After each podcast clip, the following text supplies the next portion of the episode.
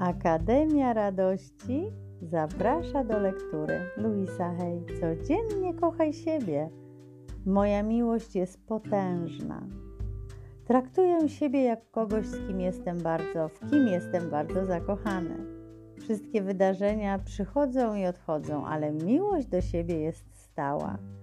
Nie jest to próżne ani zarozumiałe. Ludzie, którzy są próżni czy zarozumiali, mają w sobie wiele nienawiści do siebie, przykrytej warstwą jestem lepszy niż ty.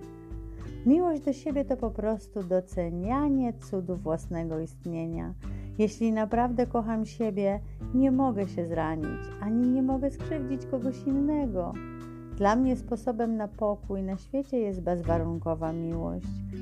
Zaczynam się od, ak, zaczyna się od akceptacji siebie i miłości do siebie.